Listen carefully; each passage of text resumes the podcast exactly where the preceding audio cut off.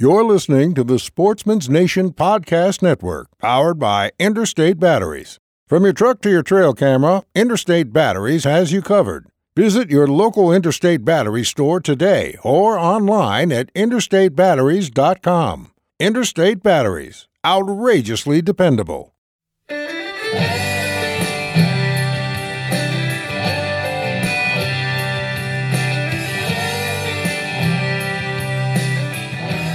This is the Atlanta Legacy Podcast. I'm your host, Adam Keith, and Matt Dye. and we are fresh off the ATA trail and back in the studio, if you will, The makeshift studio. the makeshift studio. And we're back at Adam's house, my house, and we are ready to start talking about some habitat management, hunting strategy. Um, and we're not doing product review because I feel like everybody else is doing that. On, I, I feel like social media is blown up with product reviews right now. It's Yeah. like, guys, I've seen this before. Oh yeah. so here's a long list of the new items that you can use in habitat management that were shown at the ATA. And that's all, folks. And, yeah. um, so Matt and I have been discussing different things, different topics. Of course, we love all your guys' input um, and ideas and things that you would like us to cover here on the podcast. And one of them that always comes up is managing property on a budget. But before we get into that, let's just remind you that this is on the Sportsman's Nation Podcast Network. Wherever you're listening, whether it be Stitcher, iTunes, Google, whatever it is, please leave us a review if you like it. Give us a star, Thumbs up. thumbs up, a like, A wherever it's at, a share. Please just continue to share it with your friends. That's how we grow and get this thing going to more people and more habitat improved. That's what it's all about. Matt, anything else before we start jumping into this? No, because we we haven't avoided this at all. We we often share these similar practices, but we don't necessarily title it, you know, cost effective habitat management. And you know, we've shared our story, kind of where we come from, and and uh, how applicable this was for us growing up, and always wanting to do something to better our hunting and do something to better the habitat. But you know, just because you're 30 and I'm 26 doesn't mean that we still don't do these practices and we do them and prescribe them and recommend them all across the country on clients' properties.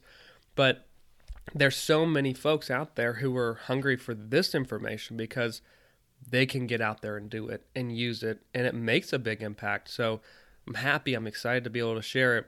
And hopefully, you know, if you're out there and it's a whether you're you're just starting to get into habitat management, don't want to dump a bunch of money and just kind of you know work your way in there. These are the things that are c- can create a huge impact for your property, and I'm excited to get out there and share them. Let's just go ahead and say it. This is the podcast to avoid divorce. Yeah, yeah, I think for for myself, I'll probably speak for both of us, but growing up and managing and trying to do everything we could on a budget, it's almost like regardless of however far successful uh, we get in life, we're managing with on a budget is so ingrained in us that I don't think it's ever going to change. And and it doesn't matter if it's on our own turf or our client's turf and we get there and they're like, "What about this?" I honest I automatically start thinking dollar signs. How much is that going to cost? Is the juice worth the squeeze? you know, as we kind of opened up the show, I was like, you know what, I'm not going to go there, but I actually I am going to go there. Um, with with the whole topic of products and stuff like this, you know, what we're going to share today isn't like a product based thing. Period. It's more of okay. Nature goes through these processes. How can we kind of tap in and harness the natural process that's going to happen and make a, a huge bang for the buck versus spending that buck? Mm-hmm. And why why would I not just use this resource that's shown us year in and year out that these things are gonna happen and deer are gonna use them and wildlife are gonna use them to their advantage. So why not use that resource and save money and instead of spending money on gimmicks and marketing dollars and blah blah blah like let's just get to the root of it and and and work with Mother Nature in the right way. That's gonna make a huge improvement for your property. So that's what we're sharing. nature in its this sounds stupid, but nature in its natural setting is the most well-oiled machine Oh you can find.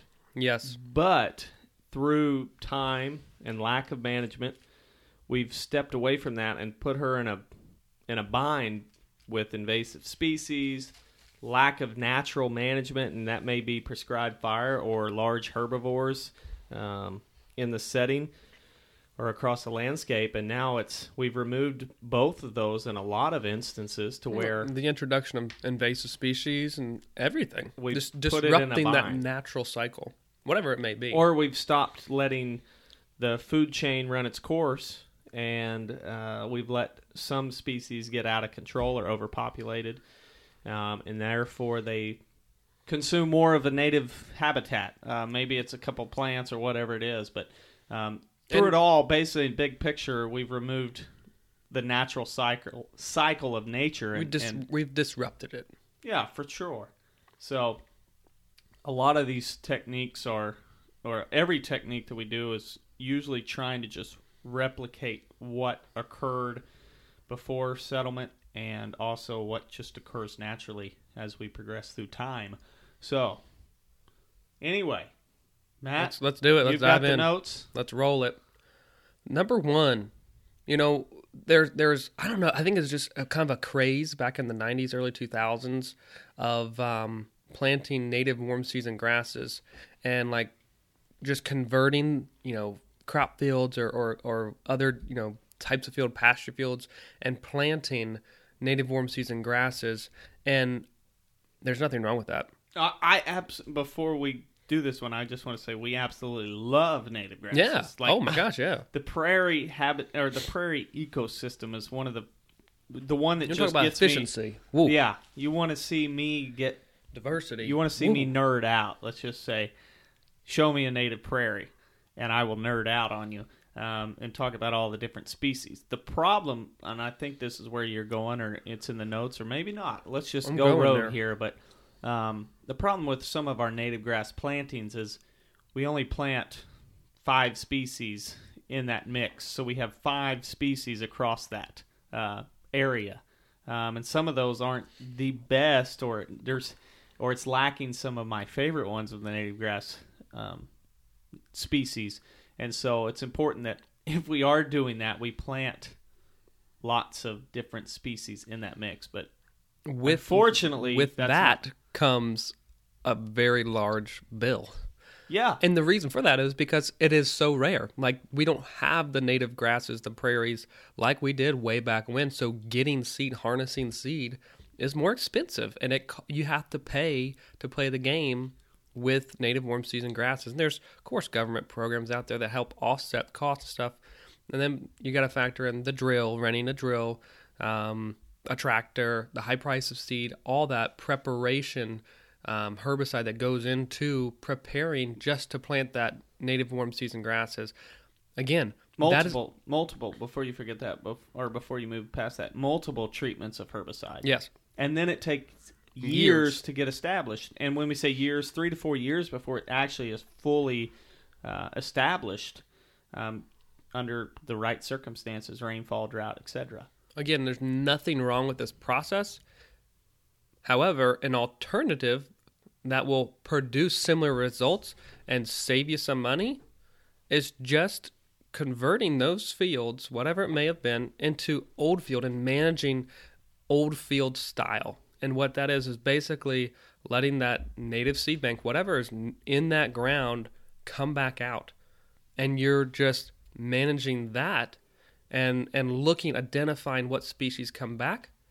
Maybe there is some herbicide treatments throughout but usually it's a kind of a spot treatment. It's not an overall you know i'm treating my tw- this 20 acre field. It's spot here a spot here and selecting the species that you want to basically make seed and grow. And that seed bank in some places has absolutely shocked us as like holy cow i i didn't know this was here or man would you look uh, we've got this we got that we got this Oh, and I it thought you were going to say, produces- "Would you look at that?" Oh, would you look at that? But it, it's crazy to see wow, that seed survived however many years in that seed bank, and all we did was just get it to a situation or a, an environment in which it could express itself. And that, and let's go, let's go to a pasture. If if we have a pasture, all it is is spraying out the fescue. A pasture of fescue. Let's just Or say smooth cool, brome. cool Yeah. season mixes. So there's orchard grass and fescue. Step number one is going to be spraying that grass with a herbicide during a specific time of the year when the when the natives are dormant.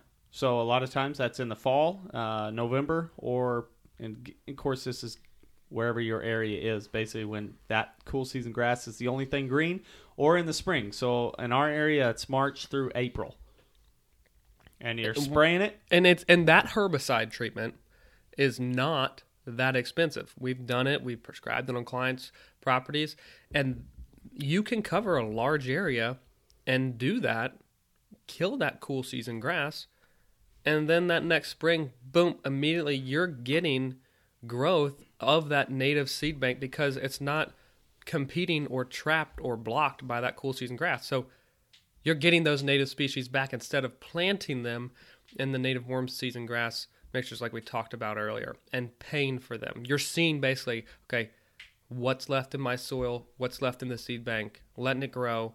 And if you have, you know, there's always going to be some, you know, most likely invasives that come up or, you know, less desirable species.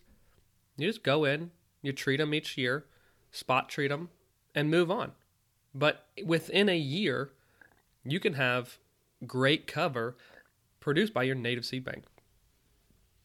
Absolutely. And for me, when you think about that, whenever you do this just old field management, you get a lot of times you're going to get much more diversity in that growth versus planting a just a straight native grass mix. And then, eh, because I mean, we saw it two weeks ago on a client's property.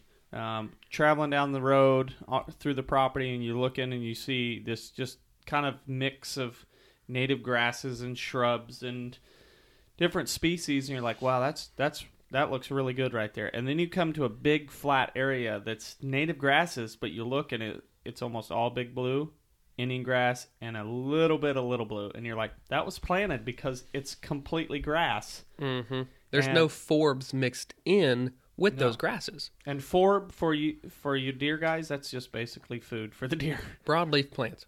Yeah, and so that's kind of the the biggest difference in in native grasses versus old field management.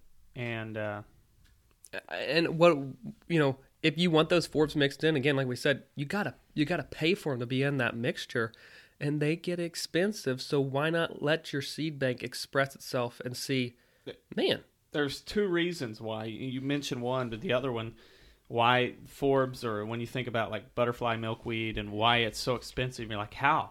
Well, we don't have typically huge fields of butterfly milkweed, and we just run a combine through there and harvest the seeds.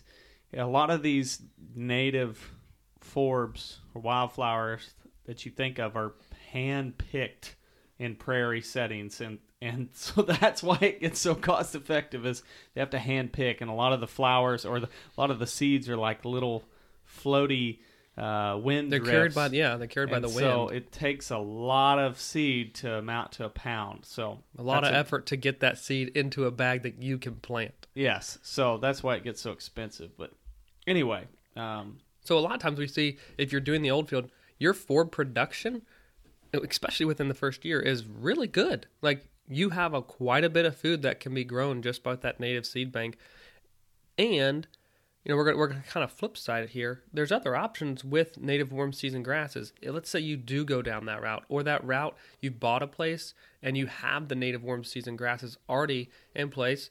What are some of the options that you can do to make money? with those native warm season grasses. Uh-oh this is a can of worms right here We're going to open it though. oh, I'm, I'm happy to open it happy to And of course, if you're in CRP ground, uh, uh, you know, make sure your regulations you can do this within the program. But or Don't- e- just CRP, but it's it's uh, whatever government yeah. program you If you're be in a government program with with your native grass stand, it's important to check the regulations, see if you could do this. But when you think about a beautiful stand of native grasses, I automatically think, wow, because this comes from my cattle roots growing up on a cattle farm. I think, wow, that's some incredible grazing for some cows, That's potential right there. especially during the summer months. That's where it gets its. That's where it can be huge, hugely beneficial to the cattle.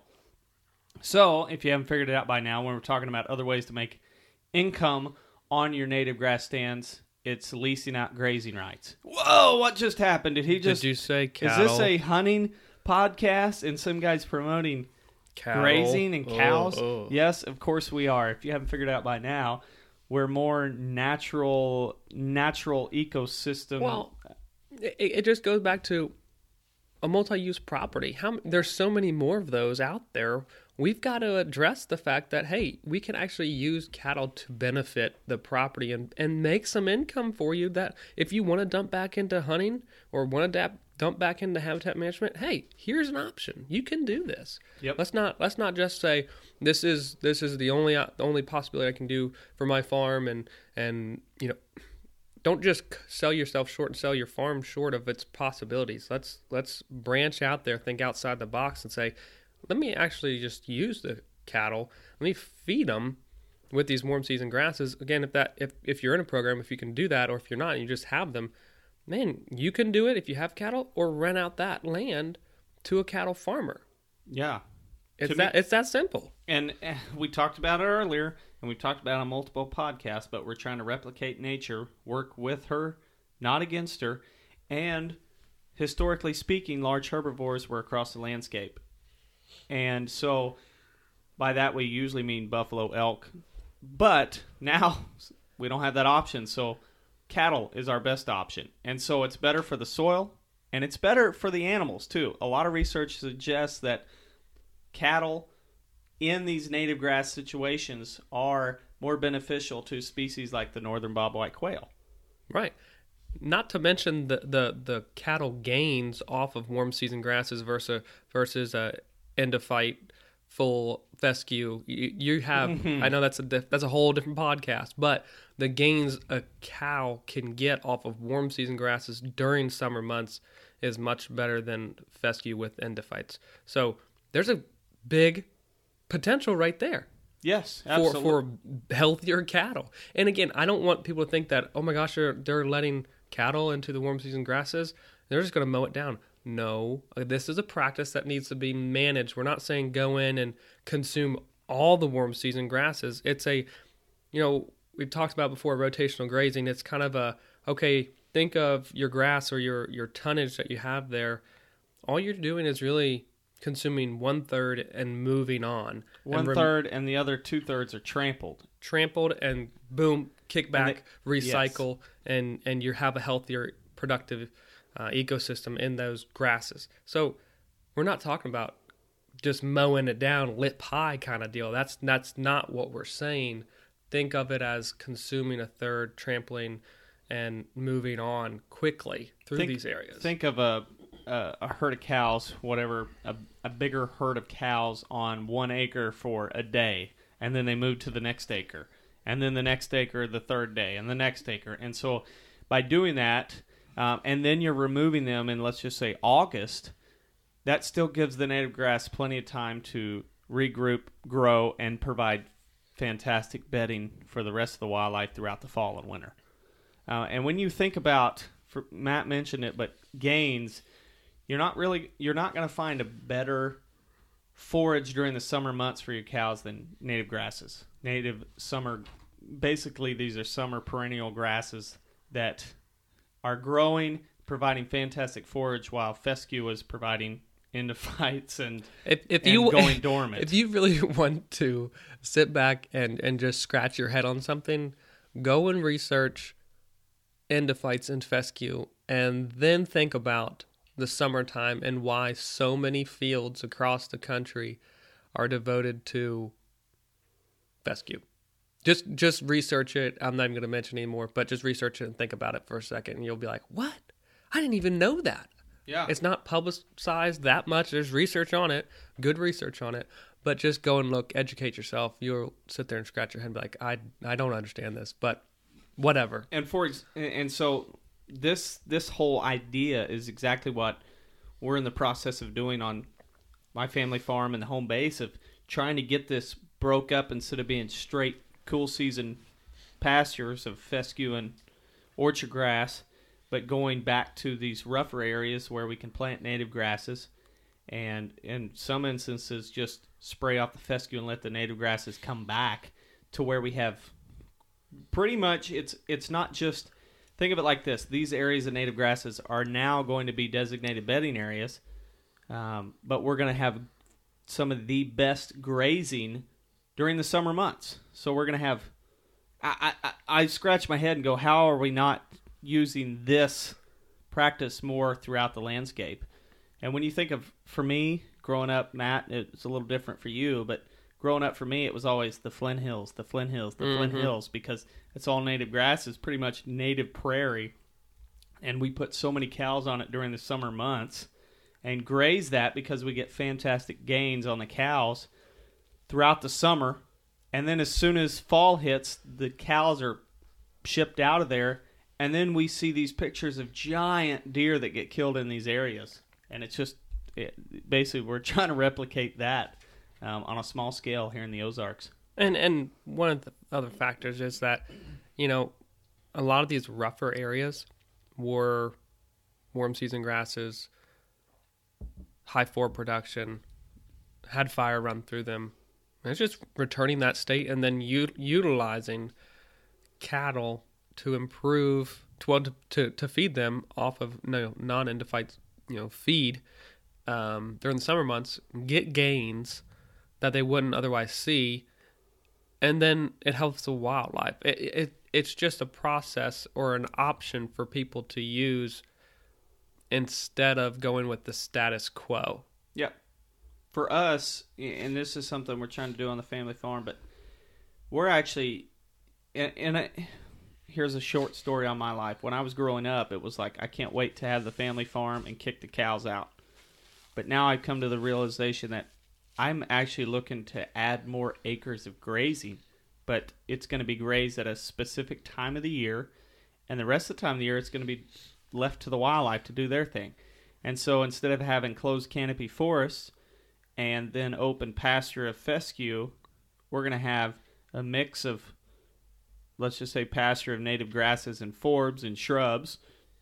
And then we're going to have woodlands and savannas that we can also graze at specific times of the year. And then we'll have our areas of cool season mixes. Instead of just having two things, we'll have four things to graze. And that also means better areas devoted to wildlife.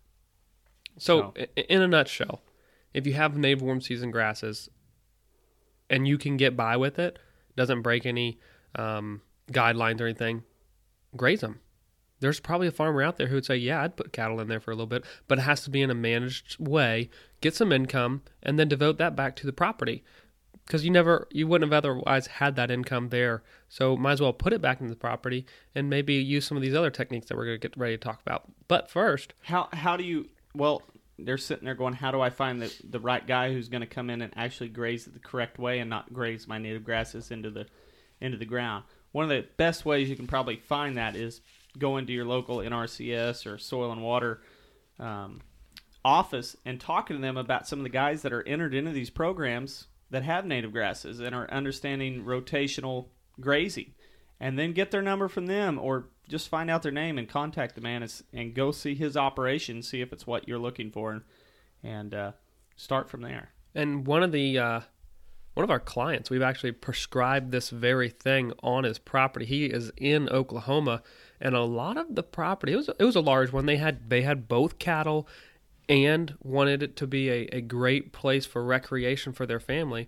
But cattle was a very large portion of their property, and at this time they only had oh, I don't know how many acres of pasture, but they had the potential to increase the amount of tonnage that that property produced for the cattle.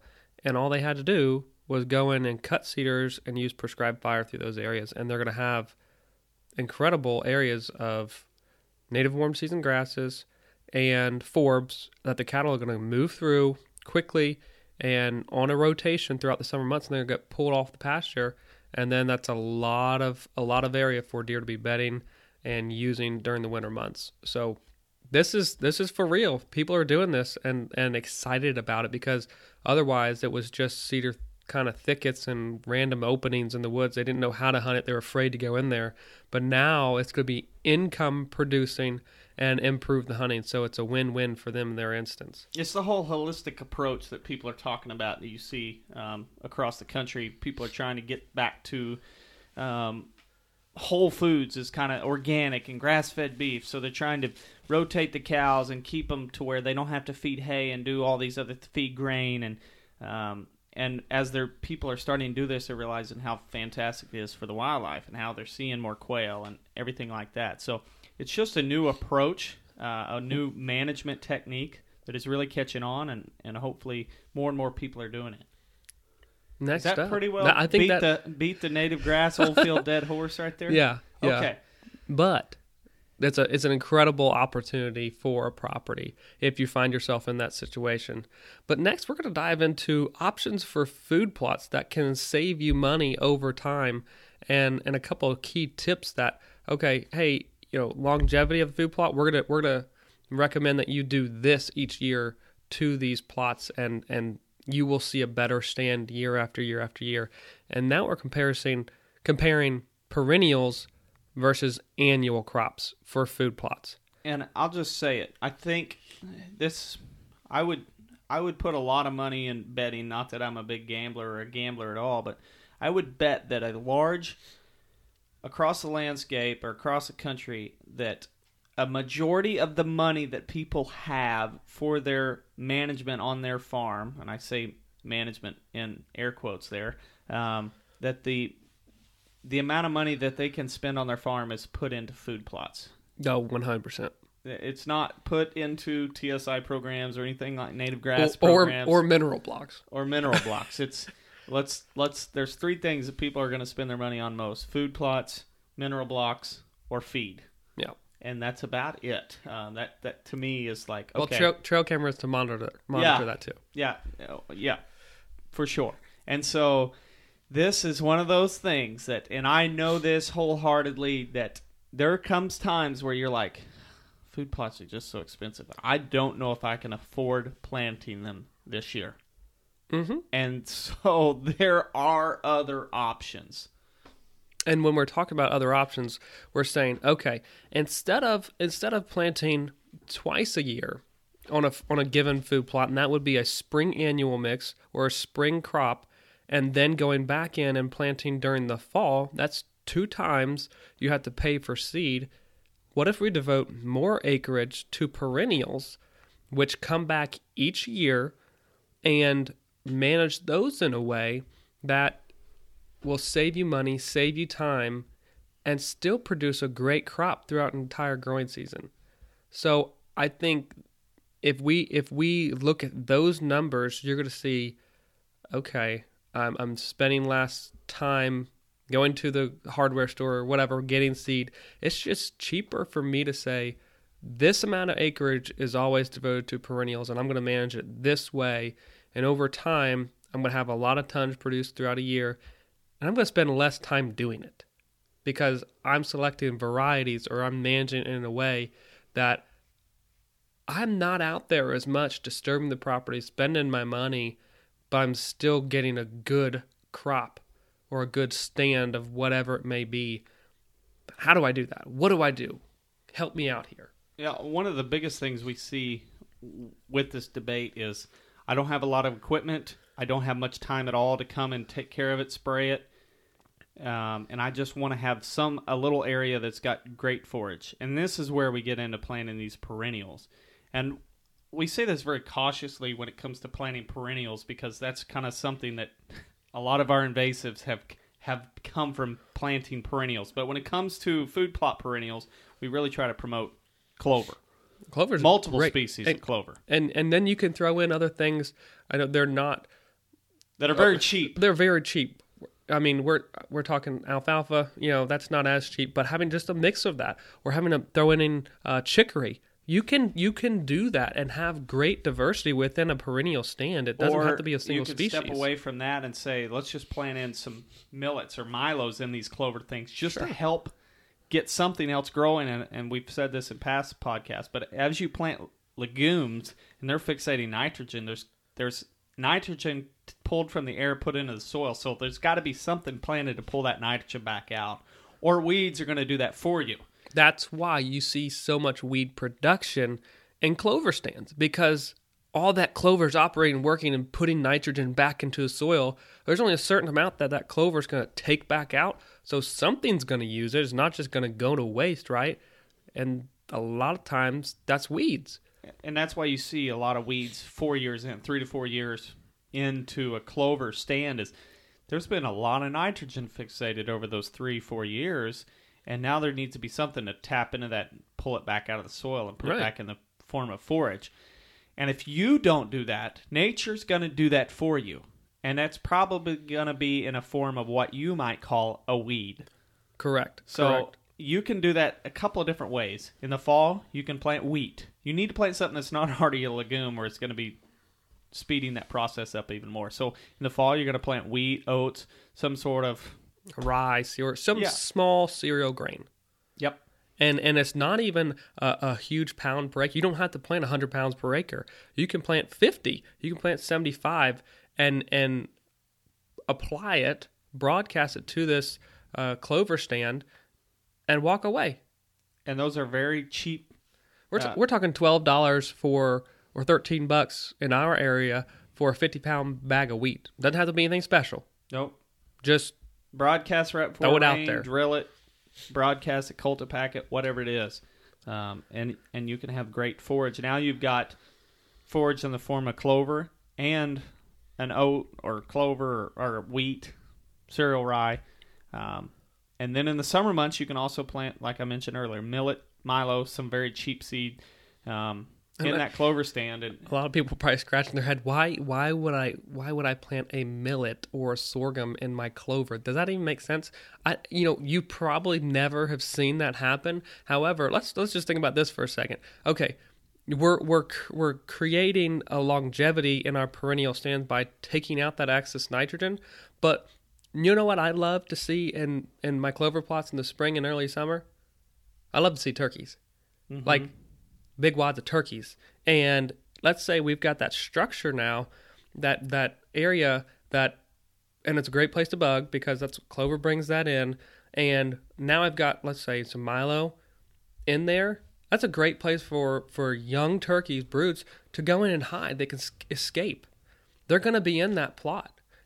I don't know what the deal is, but I feel like if I haven't seen a picture of that food plot on the side of a bag, then I don't believe in it or I don't want to plant it. Like, let's think outside the box and just say, hey, I know that clover is going to produce excess nitrogen. Let me give something to it that, that can provide more benefit and basically harness that extra nitrogen. It may not look it may look kind of weird, but guess what? There's there's times of the year that it's going to be extremely beneficial for that milo to be within that clover, and that is getting broods through a really tough, uh, vulnerable stage. Try it. one of the the mindset that we fight so much um, is when we plant something that's the only thing we want to see growing. It's like I, if I plant white clovers, wh- some some strand of white clover, I only want to see that in my food plot. And if anything else comes up, I'm gonna spray it, mow it. I'm gonna get it out of there. I would rather see a mix of red clover, white clover, and ragweed growing than just straight white clover. Yeah. And so that's just a.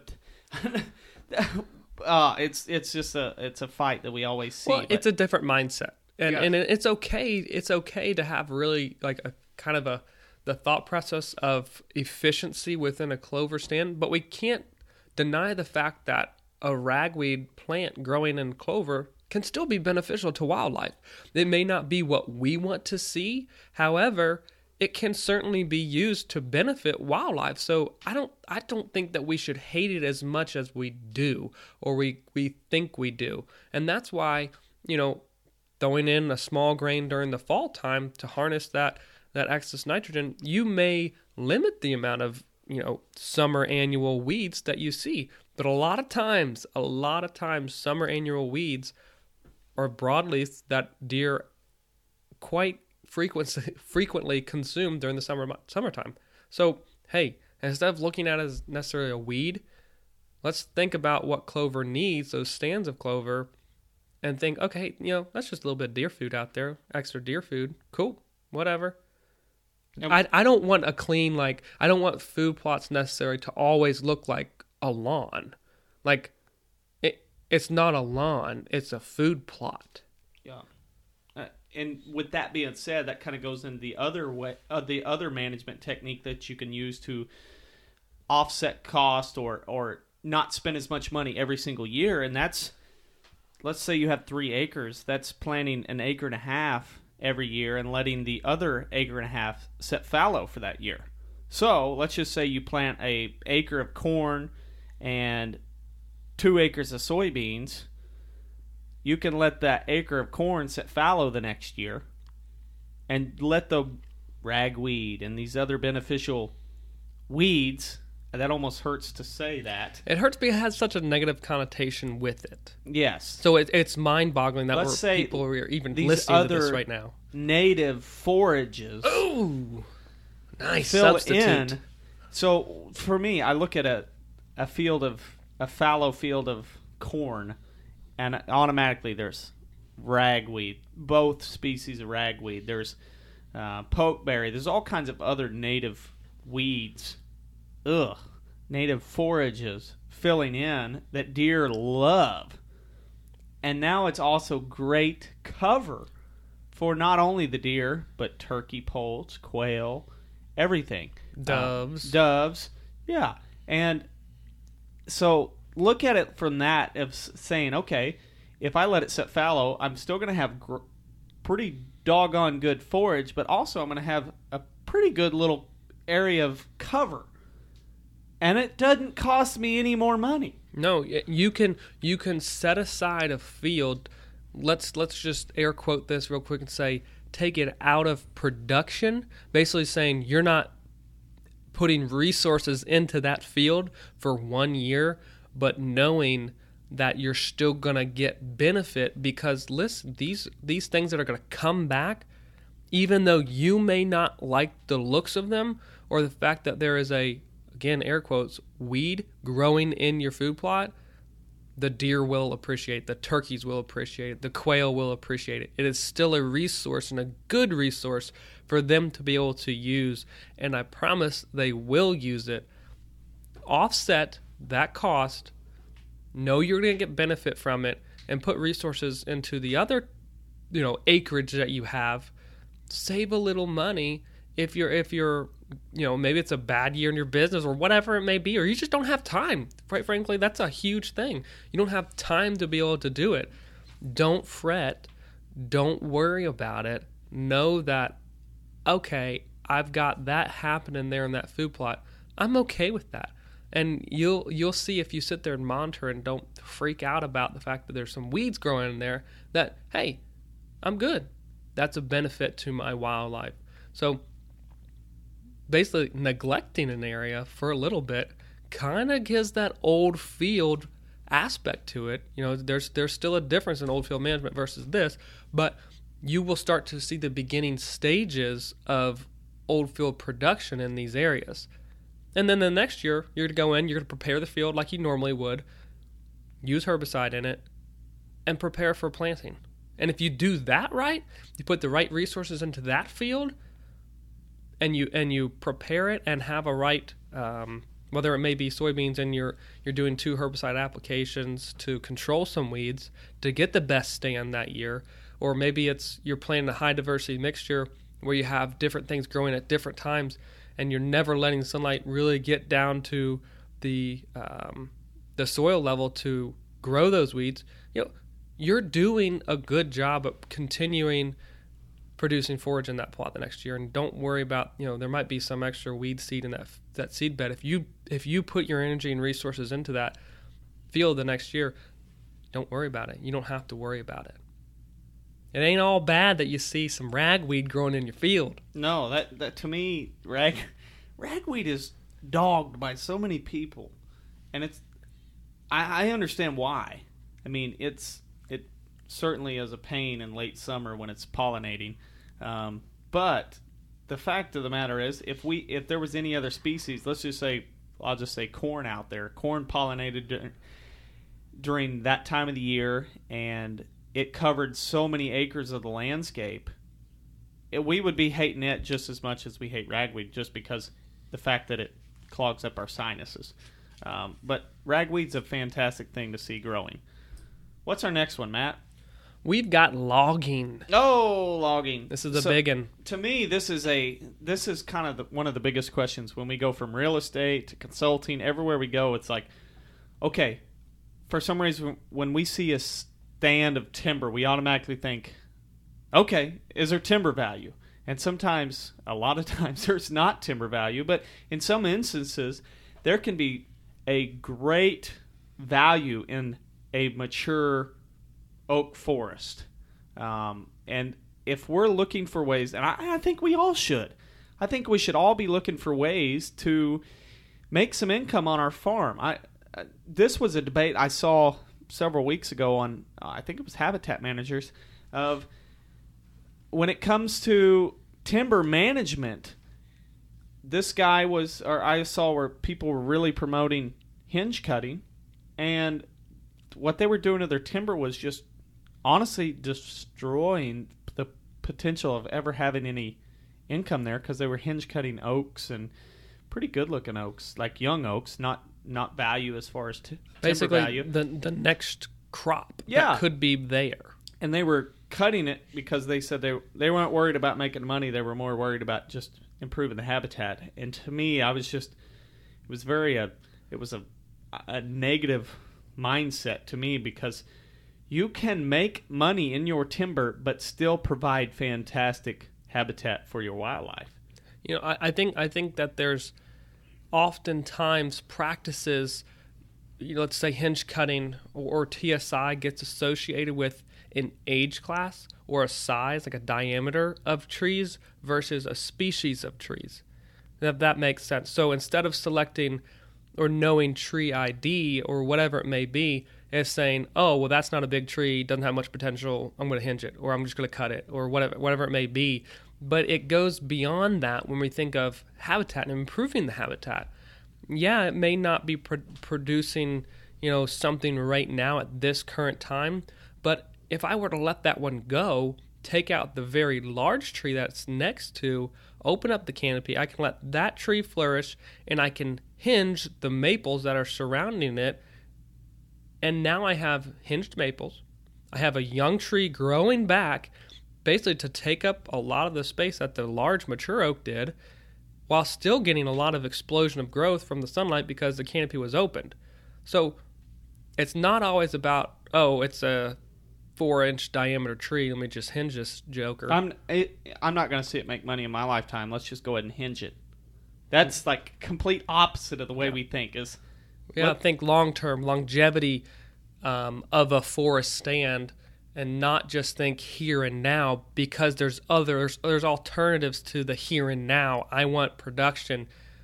You can still get that, but maybe maybe a selective cut in the timber is more of the route that you need to go versus hinging all the mid story or the, the medium sized trees.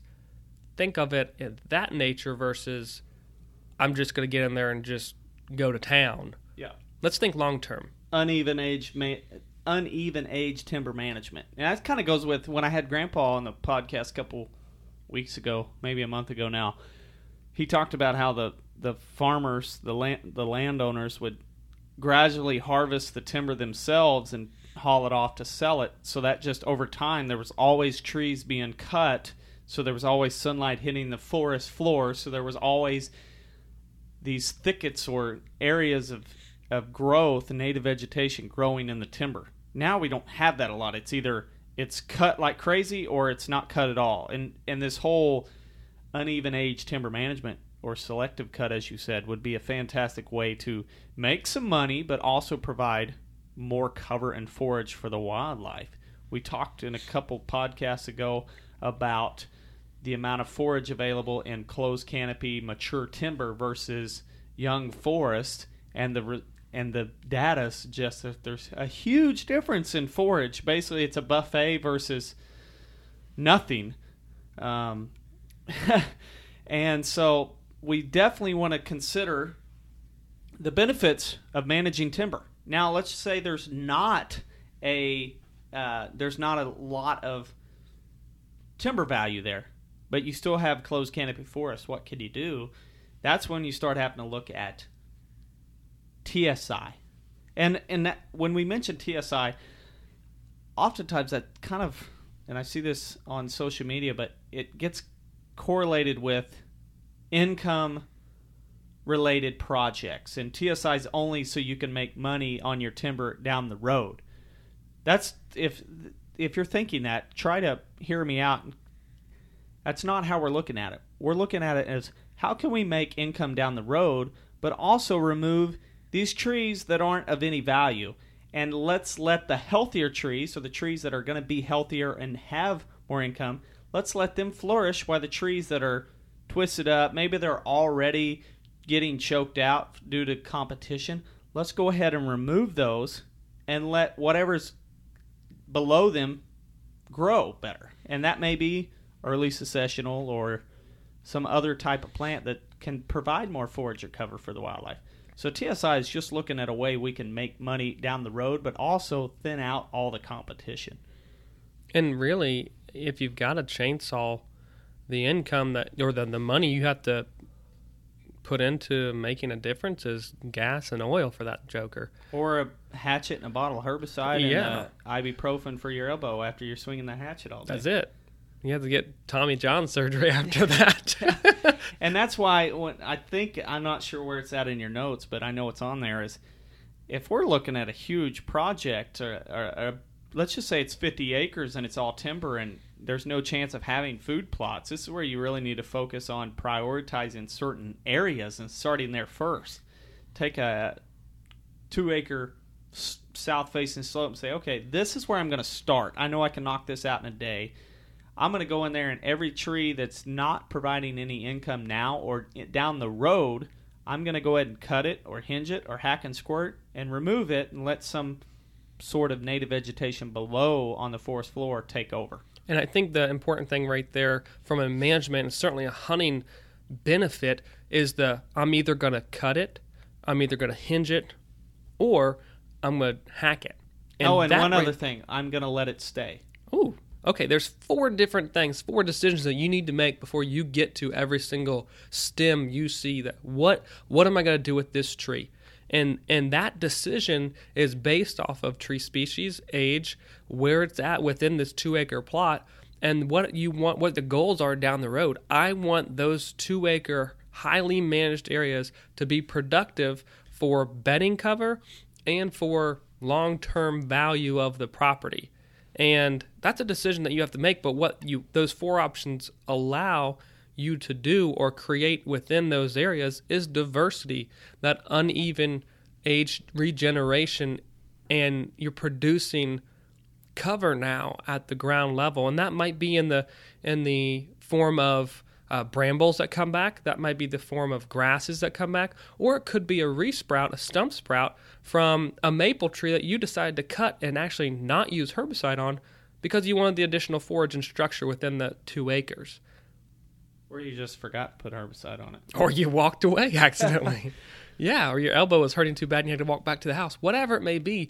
But having those options is extreme benefit to those areas. You know, you don't want, I'm not, I don't say you don't want to, or you could save time and money by just hacking a tree versus cutting it down or whatever it may be. But, you know, that's another podcast I think that we need to do is talk about, hey, these are, when we're creating bedding areas, a lot of times what we see are these species. Here's what we would do in the situation. We would cut it, we would hack it, we would walk away.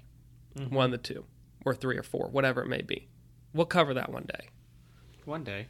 We have a long list of topics to cover. That's okay. Uh, That's good. well, plenty of content for years to come. Um, for me, I think we pretty well covered TSI, but one of the things you said it earlier kind of gets me going is whenever we talk about TSI and okay, well, it's not going to provide this tree is never going to provide any income to me. That's a pretty selfish thing to say or think because we like to think about it. Okay, now what's what's most beneficial to this land right now and what's most beneficial to future generations. So if I let a young white oak grow and express itself and remove the competition around it. Um, let's say it's a young white oak that's a good straight, good looking tree, but it's only six inch DBH, um, and there's a bunch of maples and hickories around it, and I remove those. I'm I'm never going to see that thing make money, but maybe my kids or grandkids will, or something happens. Let's hope doesn't, but somebody else owns the farm, um, and they're going to make income off that. That's just what to me. I think of land management is not managing the land myself. And I forget who quoted this, but it's look at the land as being borrowed for from our children. I think it was Roosevelt. Was it? I think so. And anyway, that's kind of the way we want to look at it. Is yeah, sure, it's not going to provide any income to me, but it may for somebody one day. Well, and and uh, that's a that's an incredible point, and and one that should be thought before you go in and start doing these practices.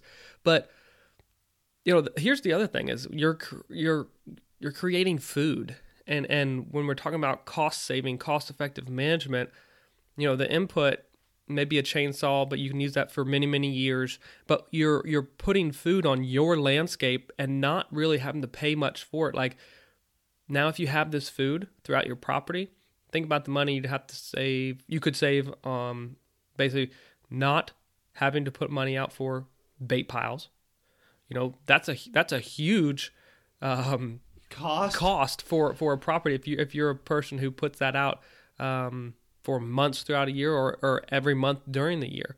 Um, you can let your property produce the forage and save that money. That's a huge huge possibility for you. Um, and you maybe have to have less food plots.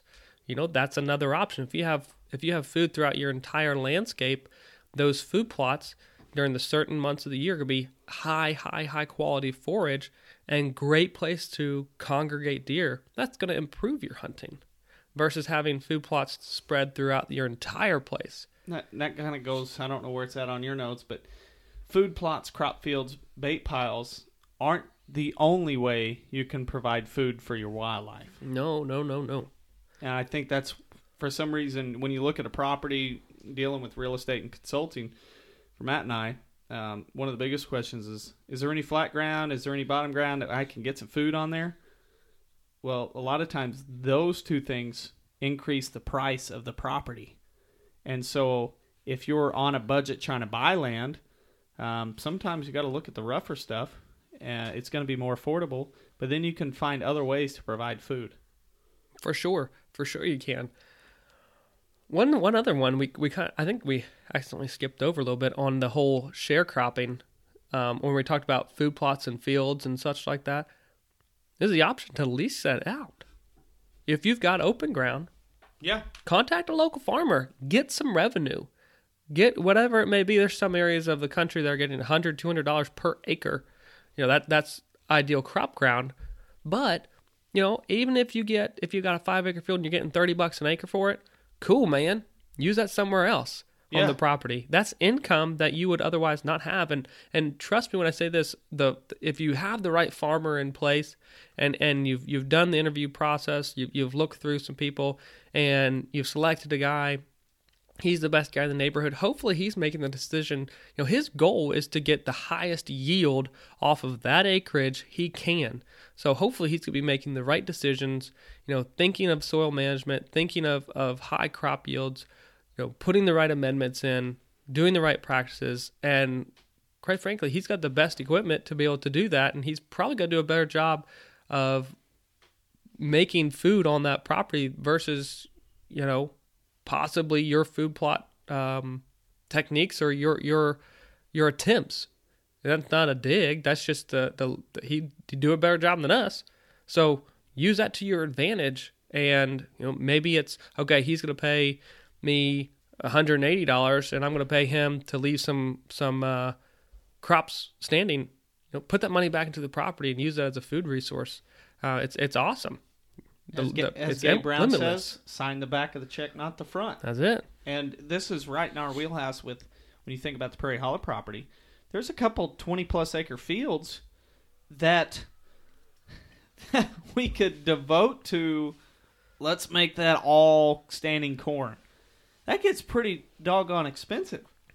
It's time consuming too to be able to plant that, to be able to treat that acreage right throughout entire. You know, we travel a lot. Uh, Most people who have hunting properties, they work for a living, man. Yeah. And so what we do is we rent out the the 20 plus acre fields to a local farmer and he plants corn. And then he may occasionally leave, let's just say he usually the plan is to cut it for silage and then return and plant some sort of forage uh, cover crop for the winter months. So basically then we get a food plot, but in certain years he's he's picked the corn and there's a lot of spilled grain, and then he plants a wheat or a, another type of um, forage for the for the fall or cover crop. So we still get food. You get food and you get an income off of that acreage, and that makes the the, the landowner of the lease happy. That's a good thing. Yeah, fantastic thing. It makes us happy. We get to hunt it, and it's still a great attraction to uh, an area of the farm. And I mean, a big attraction, twenty plus acre in certain areas, pretty doggone good. Mm-hmm. So you can, and the other options. Let's just say you're not in an in an area where there's a lot of crop. If you have a big pasture, let's just say you have no cows on your farm, and so you just lease out the hay rights, and so they cut this fescue field and they cut it, get some hay off of it, and then the rest of the year it just sits and it's just a a pasture or a hay a field that gets cut, so it's pretty short during the fall. Another thing you can do is find a farmer who would want to plant that in alfalfa. Now we have something that you went from fescue, which didn't provide any forage and not very good cover, to now you plant alfalfa. You're still making money, but also providing forage for the wildlife. This, is a, a extremely real life practice. We were just on property last week. We talked about in the podcast, and those landowners are going to be doing that. They've got orchard grass and fescue and and several of their fields, and they're going to be actively converting that into alfalfa, and they're going to get more. They they actually don't sell their alfalfa or their their hay. They have horses and livestock. However, if they were to do so, you would get more money per bale off of alfalfa than you would the other hay. Excuse me. And you'd probably get an extra cutting or two in those areas throughout the entire year. So I don't know. For me, it, it's, it's a win-win. I, I, deer, if you've ever hunted deer over or close to alfalfa fields, you know the power, the attraction, and now we're saying, hey, there's there's a potential for for more income. If you've got a guy, a farmer who's gonna you know foot the bill and and and put that, convert that to alfalfa, shake his hand, sign the deal, write up a nice contract, and say, thank you, sir. That's an awesome opportunity for your property and the wildlife on your property. An- another option with that would be put it into crops. Let some farmer plant it in corn or soybeans, and you keep the data on that for three years or five years or however however long it is. Keep it in crops to where when that's finished, you can enter that into a government program like CRP and convert it back to a more beneficial bedding area. Yeah, you you may find that you know what that portion of the property, that field. If I think about this, I could improve my hunting by actually taking it out of crops. Now it's been a crop for three years, and if I have bedding there, then this bottleneck's going to improve, or this food plot over here is going to have much more activity, or it might be a, a south-facing slope on a field. I'm going to put that into CRP. You just have you have a lot you have a lot of options, basically. What we're saying.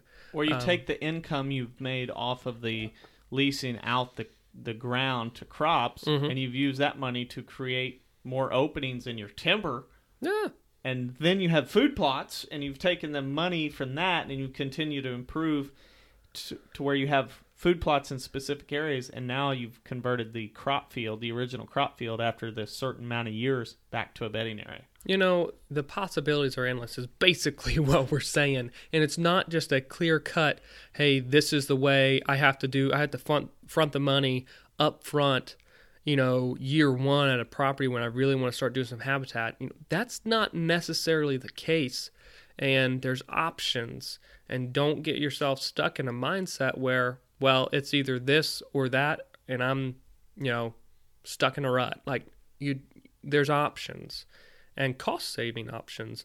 And those are the ones that I like.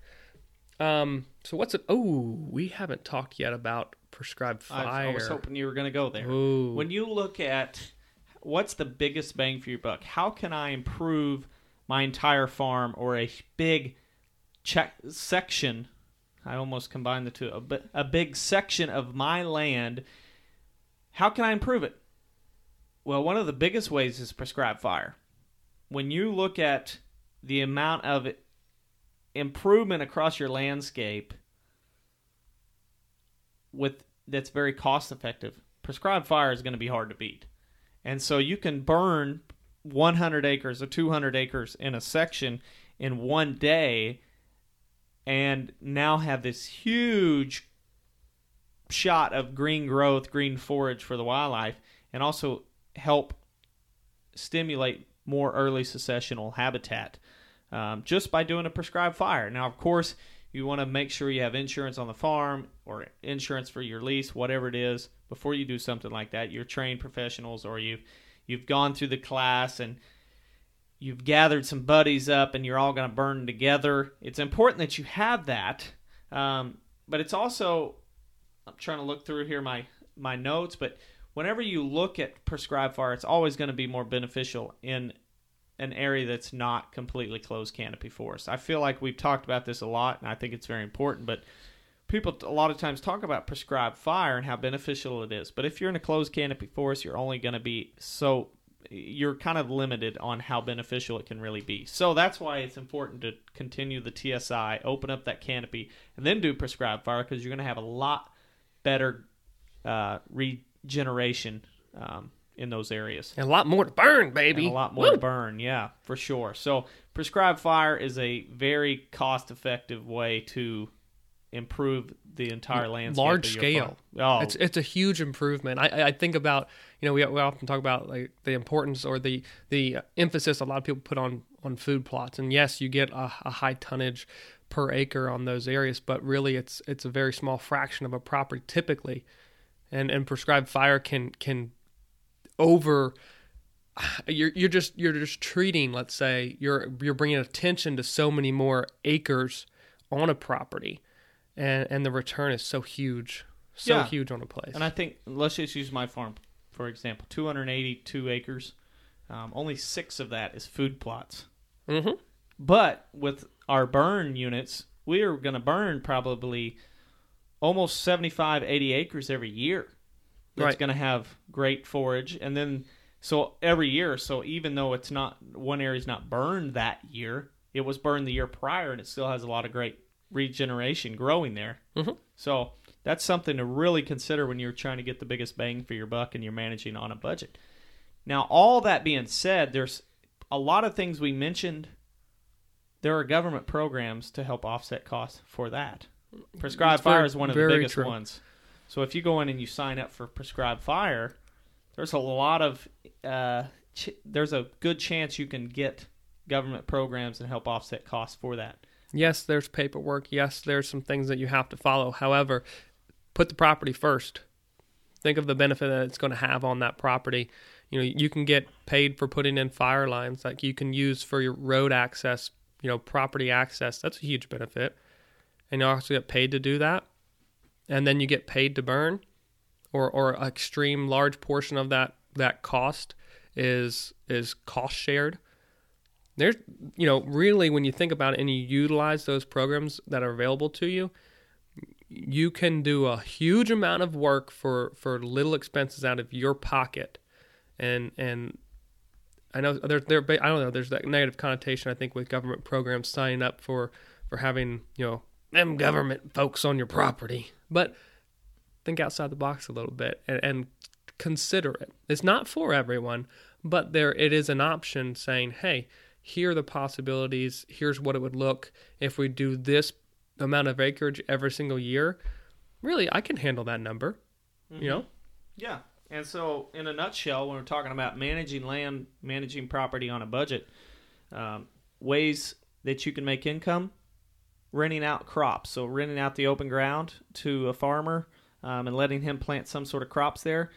That's just putting money in your pocket and probably if he's planting soybeans or alfalfa that's also forage for the wildlife or if it's corn it'll be great forage later on after it matures um, any spill grain or areas that he doesn't hit with the combine that's food for your And- wildlife And as you are renting out the crops, consider consider the the possibilities of cover crops there too on a mm-hmm. property. Having that food resource during the fall month and improving soil health. put that in the Huge contract benefit. Bingo. I think I'd love to start seeing more people do that, requesting or or writing it in the contract. Hey, if you're gonna if you're gonna basically rent the crops from me on my property, I need to see you you putting your best foot forward and and basically planting a cover crop in these fields afterwards. Here are my concerns. Here's why. Will you do this? The next thing to provide income is timber harvest. If there's any timber value on the property, go in there and harvest some trees. Put that money in your pocket or put it towards other projects on the farm. Um, that's a that's a huge way in timber country to make money on your land. Other one, of course, as we just prior mentioned, government programs. That's another way to make some income or help greatly um, remove the initial cost or sticker price on doing some of these big management practices, prescribed fire, TSI, um, anything like that. Real, real quick, I, I'm going to share Laddie's example. Laddie's a landowner from Delaware that we went to, and and he for the past 15, 16 years has utilized government programs to not only convert his property from open fields, open crop fields in the year 2000 to wildlife mecca. Um, he's done that through government programs and has done a lot of the work himself and been able to basically feed himself off that money. But he's completely changed that property, the look of the property, by utilizing the opportunities that these government programs have offered him and the property. It, it's an amazing transformation, a great story. I, I love it. I think it's awesome. Um, I think we're out of time. We are wrapping things up. So, anyway, uh, with that being said, all that being said, this is stuff you like. Of course, please go give us a review or a like or share it. Um, also, if you have any questions on c- consultation or would like our opinion on your farm, give us an email Uh, at info, at landlegacy.tv. landlegacy.tv. Yeah, you like that? Ooh, simultaneous twinning. Don't ever say that again. And He so, likes, he likes it when I um, do that. I think. Oh, and also, if you're interested in real estate, um, we're also real estate agents. So, Bingo. if you're thinking about buying a property or selling your property, give us a shout and uh, shoot us an email, and uh, we'll help you any way we can. And uh, anyway, Matt, you got anything else to add? Cost effective habitat management, I think one of the most underrated things people can do. Like, It's they're not utilizing. People Oh, don't talk about it, I think, because it's like, I, it's like talking about your bank account. yeah. But I think everybody is concerned about it. So it's definitely something that we need to talk about. Hey, so I, I like minimal inputs with great return. That's what we talked about today. That can make a property greatly improve itself. Think outside the box. That's all I got. All right, sounds good. We'll catch you guys next time. See ya. Thanks for listening to another episode of Land and Legacy's Hunting and Habitat Management Podcast. If you like what you hear, check us out at landandlegacy.tv. You can submit a viewer question right there, and we're answering on the podcast, or find us on Facebook and Instagram. feels pretty good knowing that from the beginning of time, God has called us to be a caretaker, gamekeeper, a manager of the land. So, with that being said, don't you think we should do it all for the love of the land and the glory to God?